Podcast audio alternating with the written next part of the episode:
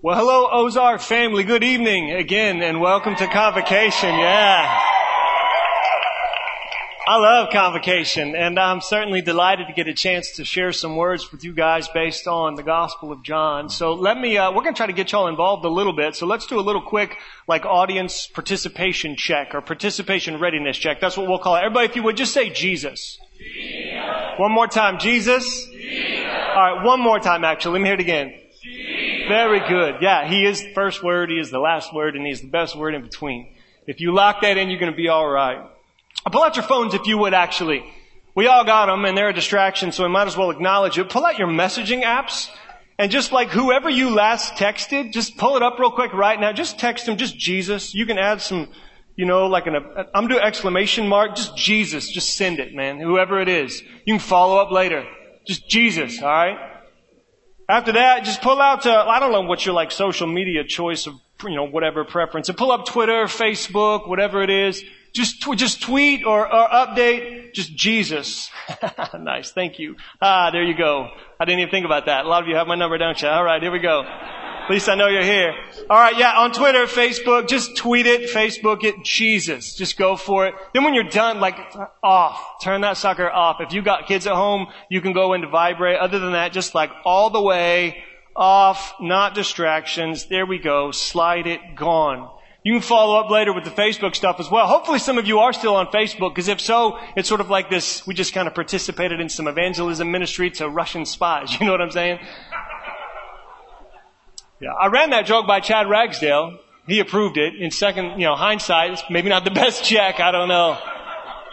Anyway, some of you guys are looking around like I'm not thinking about Russians. I'm thinking about her, and I'm going to find her, and I'm going to like that post later. It will be smooth.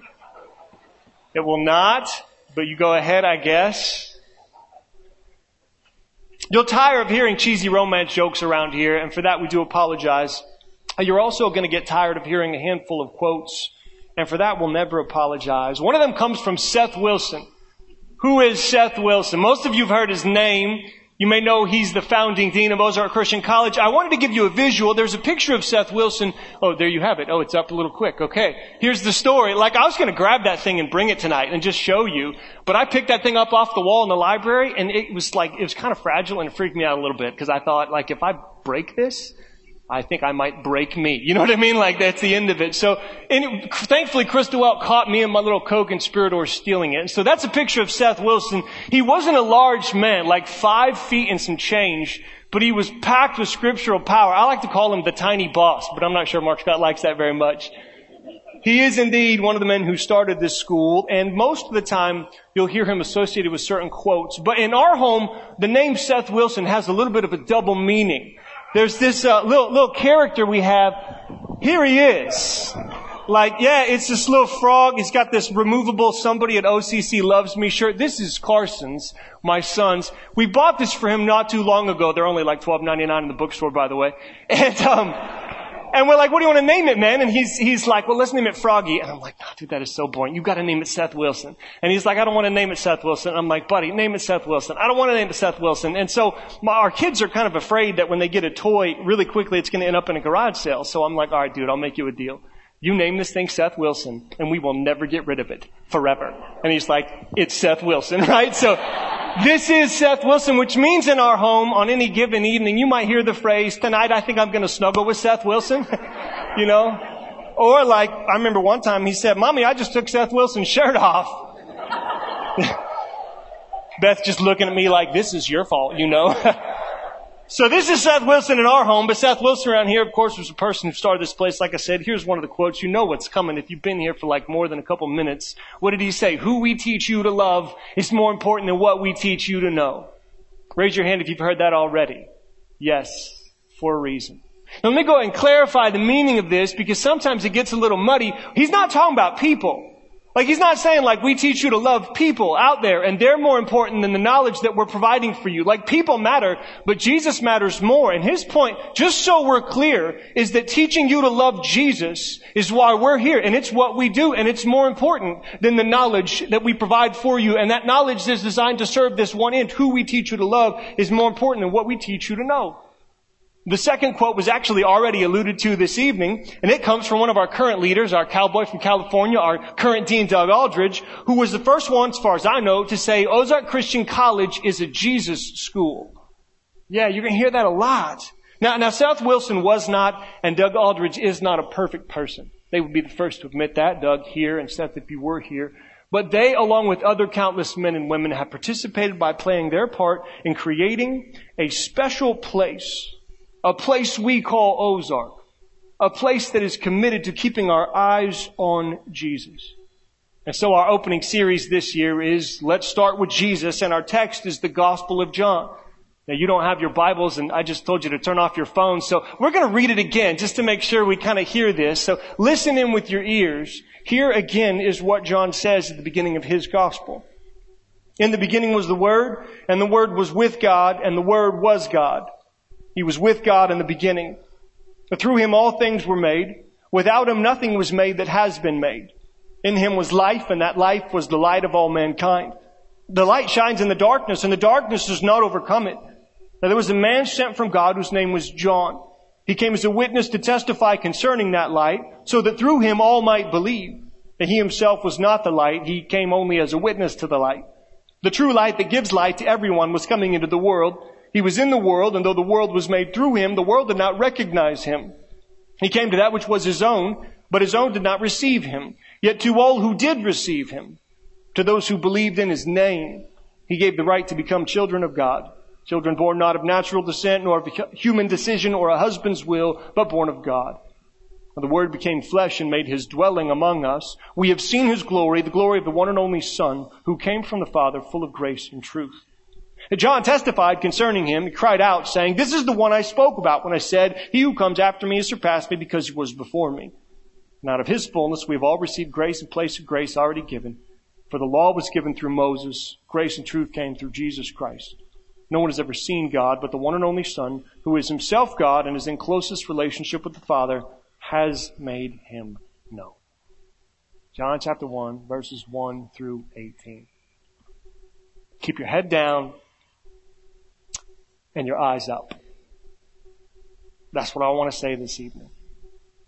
That's the message in a nutshell.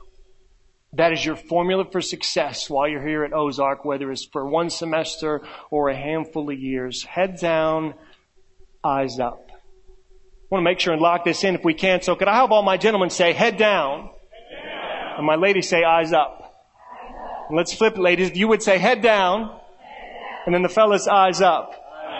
Now all together, head down, eyes up. It's kind of hard to do. Like I was talking about this at my home and the kids were like, we're going to try this out, right? So they're like, uh, just give it a shot. Like they're like looking to head down. It's really attractive for convocation. You got extra neck everywhere. It's okay, right? So head down, just do it. I, am gonna, I'm gonna, I'm watching you. Head down, eyes up. I want you to have like a physical memory experience of trying to do this head down, eyes up. Like I wanted to round out the statement too. Like I wanted to go Friday Night Lights style. I know you're maybe too young, but y'all know what I'm talking about, right? Yeah? Like clear eyes, full heart, can't lose. Yeah, like 14 of you know it. That's alright. Like Texas forever for those of you who do. So I'm thinking like, what can we add to this, you know? Head down, eyes up, never quit. Now that's kind of cheesy. I thought of Rufio. Head down, eyes up, bangarang. No, that doesn't make any sense.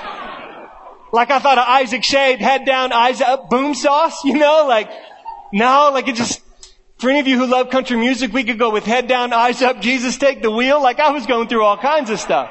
I almost landed on a selfish one, which was head down, eyes up, read the syllabus, okay? But I decided not to be selfish, and two will do just fine. Head down, eyes up. Y'all, that's what I want to say. First up, keep your head down. I want to be clear about how we're using this pretty common expression. It often has this sense of avoiding trouble, avoiding conflict, you know, kind of staying out of the way, just minding your own business, trying not to be noticed. And it's kind of yes and no. Like I'm not talking about avoiding conflict. And I'm not talking about not asking big questions. I'm not talking about not wrestling with big things, but I am in that sense trying to capture this sense of like not trying to play God, like play your part. Like know your role and be in the place where you currently are. Like don't try to fix the world in a day. Don't come in here thinking in a couple of years you're going to be the biggest, baddest, ready world changer the 21st century has so far seen. Like drop the silly dreams. That is a part of it. Stay in your place. But more than anything, like what I specifically mean is Get to work. Like when we say head down, what we mean is get to work. Put your head down and go for it. Be a disciplined person who works hard. Refuse to be a complainer. Fight procrastination with everything in you. Be diligent. When you're tired, be tired for all the right reasons.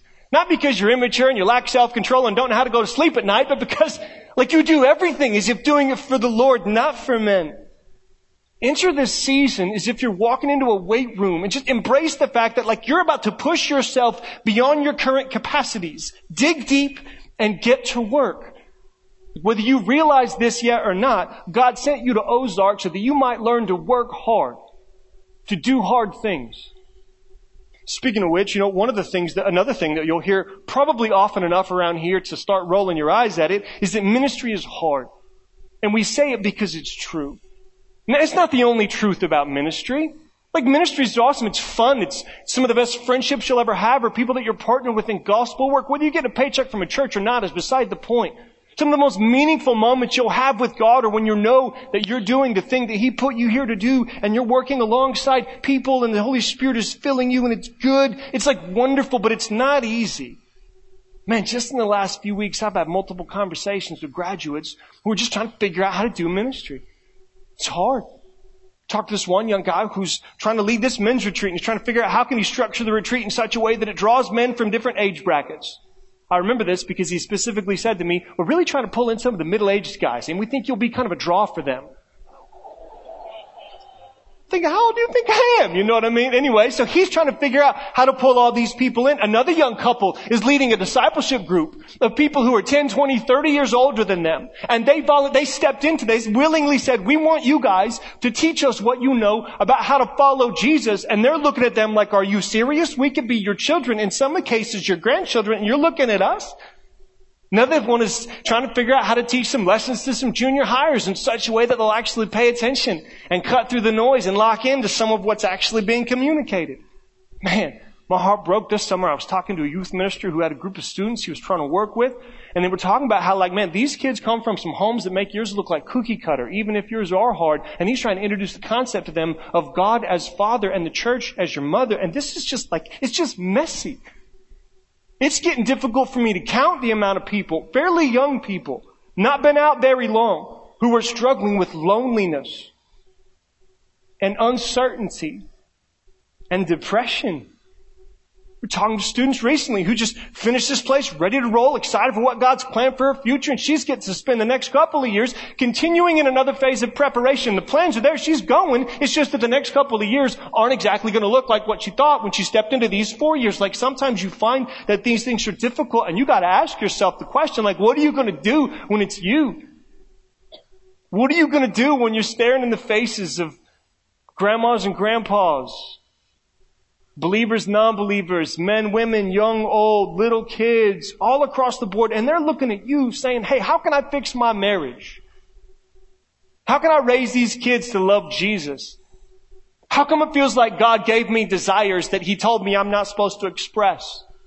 Hey, I worked for the same company for 40 years and they just dropped me last week. What do I do with my life now? Hey, why should I believe your version of Jesus? Other people seem to think like, no, he's different than what you're saying. What are you going to say?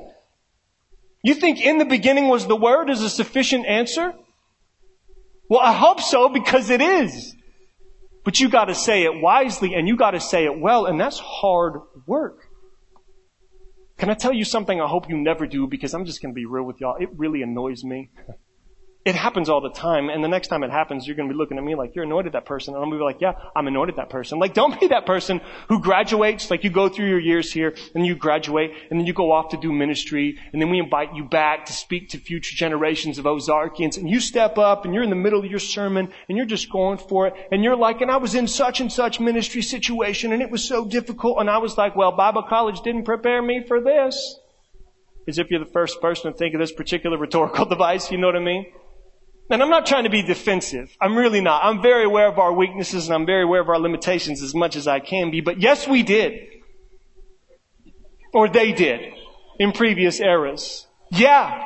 Yeah, no, they did. Now, now, were you prepared for this exact specific situation? Did we talk through this precise details of what's going on in front of you? Like maybe, but you might have been on your phone distracted at the time, but probably not. Like in, in a lot of cases, no. We didn't actually deal with this particular situation, which is beside the point. Because the question in that moment is not whether or not you have a stock answer ready to just make their pain go away. That wouldn't help anyway. The question is, what kind of a person have you become?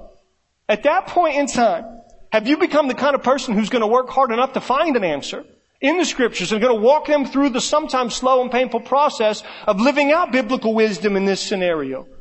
The question is, do you have the right combination of knowledge and grace and goodwill and, and just grit to care for them as the hands and feet of Jesus? Are you the kind of person who will put your head down and get to work? And that's what we're trying to train you to be. God sent you to Ozark so that you might learn to work hard, to do hard things. Case in point, interpreting John 1, 1 through 18. I mean, come on. Now, our goal tonight is not to exposit and exegete all the details of this text. This is a special occasion, right? But just think about this text for a moment. It is driving what we're talking about tonight. If you really want to understand what John is saying, you got a lot of work in front of you. Like right there from the start, in the beginning. Oh, that sounds familiar. You got to figure out what is John doing with the relationship between his story and the opening chapter of the Bible. In the beginning was the Word. Well, what is the Word? You're going to learn that you're not talking about English words here. You're studying a text that was originally written in Greek. And so you're going to do what's called a word study. We love word studies. And you're going to dig into this Greek word logos and you're going to discover that it's a huge word. Sometimes it means word or matter or thing or act of communication or message. It's got this wide range. And you're going to study Greek philosophy because they love this word. And you're going to look into Hebrew prophets because they spoke the word of God. And you're going to dig deep into this word and you're going to move forward a little bit you're going to realize that in the next statement, the word was God, you've got a grammar question. In the Greek language, when there's no definite article, does it mean that you have a proper noun or not? And it sounds like a tedious issue, but literally this is the thing that divides Jehovah's Witnesses from the rest of us. Like this might be an issue you're going to want to look into.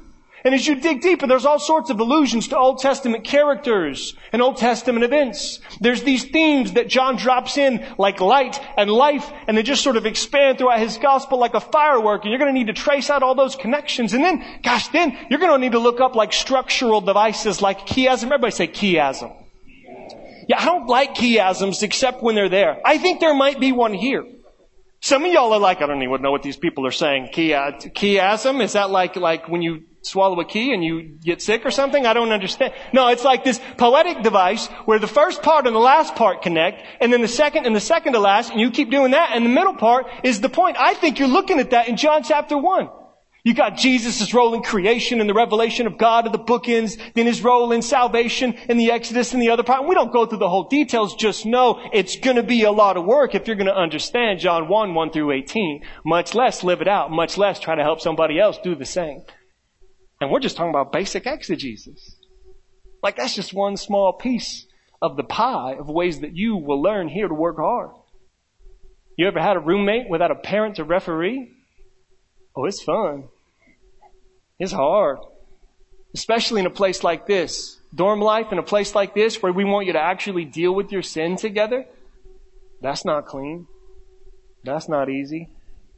Like most of y'all probably know, we got a, we got like a million dollar gift this summer from a donor. Yeah, isn't that awesome? We got like a million dollars at one shot and we're going to redo alumni, which is so cool. Like it's going to be amazing to start this process of renovating our dorms. And it also means that you just took one dorm of girls and you're just going to send them into two other dorms of girls. I'm sure there won't be any conflict with that, you know? Like it's a wonderful gift and I'm talking about the conflict too. Joking aside, dating, in a community like this is complicated. It's hard. That's okay. Following the rules for some of you, it's hard. And that's okay. And none of it works unless you put your head down and get to work. And none of the work means much unless you keep your eyes up. Head down, eyes up. You gotta keep your eyes up. Whether you know this or not, God sent you to Ozark so that you might learn to see Jesus, to keep your attention focused on Him. This is a theme throughout the Bible, throughout the New Testament especially, of course. Maybe you think of a verse in Hebrews 12 where the author of Hebrews says, to keep your eyes, let us fix our eyes on Jesus, the author and perfecter of our faith. Maybe you think of 2 Corinthians 3 where Paul talks about how we're transformed into His image as we gaze upon Him, as we look at His glory as in a mirror. Maybe you think in Ephesians 1 where Paul prays, may the eyes of your heart be enlightened. Of course, you have the book of Revelation, which is all these visions of Jesus and then explanations of what it is that John saw. We sing songs like turn your eyes upon Jesus and give us a glimpse of your glory because that's in our text. Seeing Jesus is one of many themes in John's gospel. Here it's related to things like signs and light and the blind receiving sight. And then at a larger level, it's what the whole book is designed to do. To show so that you might know. To show you Jesus so that you might know who He is, what He did, what He does, what He's doing.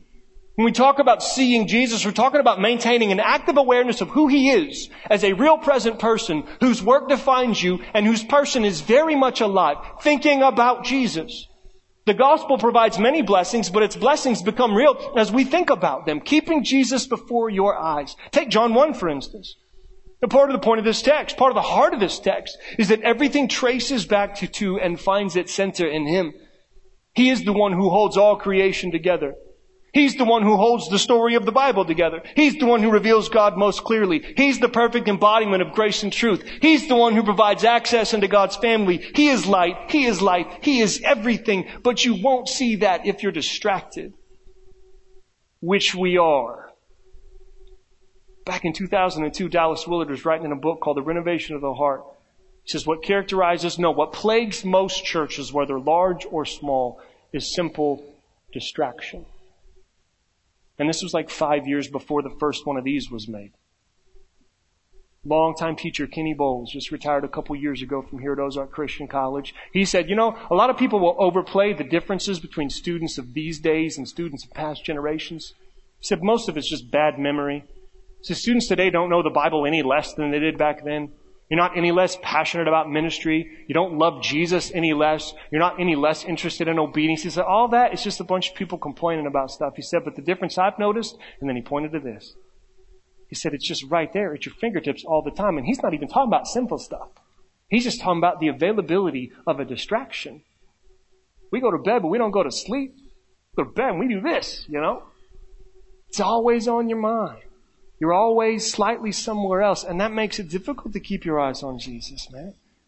Distractions make us dumb because they get us to stop thinking about what matters most. And, and a lot of times it's like they, they, they draw our attention to what might matter, but just not as much. And other times they just draw our attention to what doesn't matter at all. Like imagine if you, if you stopped and looked at Jesus, if you stopped and intentionally thought about the truth of who he is as often as you looked at your tiny black rectangle. I'm probably running out of time, so I'm going to get right to the point. You should assume that you don't know Jesus as well as you think. And when I say you, I mean we. All of us. Not just freshmen, not just underclassmen, not just students, all of us. Eugene Peterson says there are no experts in the company of Jesus. We are all beginners we should assume we don't know Jesus as well as we think. I know of no other way to maintain the kind of repentant spirit necessary for a lifetime of increasing obedience to Jesus. And maybe you're thinking like, wait, hold up, me? Like I get it. There's a lot of people out there who don't know him, but me? I've put in my time. Like this is my last convocation. Or maybe you're young and you're thinking like, maybe you could say that to like the people in my youth group who didn't go to Bible college because I know what they're doing right now and it's not listening to a long sermon about Jesus. You know what I'm saying? Like maybe they don't know him clearly, but I do. And I just want you to like, I said, I want you to know like I feel you, but be very careful. Because it's easy when you have some proximity to Jesus to get vaccinated against the real thing. You know how vaccinations work, right? Like you take a small portion of the disease or whatever it is and you input it into your bloodstream so that your system can get used to it. So that when the real thing comes, you have a defense against it. It's good when you're fighting against a disease. It's not so good when the real Jesus shows up and you've spent just enough time in church and just enough time rubbing shoulders with spiritual people and just, just enough time in the Bible to think you have the answers and then he shows up and says, I'm here and you've already gotten used to just a little bit of Jesus so much so that you just shut yourself off from the real thing, thing standing right in front of your face. One of the I mean, I don't like to compare. We love all y'all. One of, one of the sharpest students I've had the pleasure of teaching, young man named Joel Becker. He graduated recently.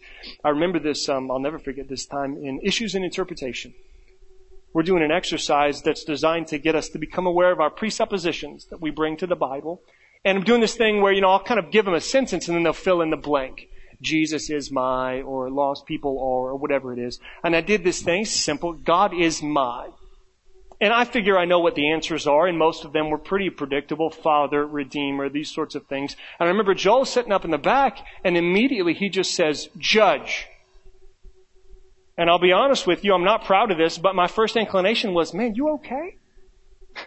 Like not father, redeemer, even something like king. Why you go to judge at first, man? Are you good? Like is everything fine? And it didn't sit well with me that that didn't sit well with me.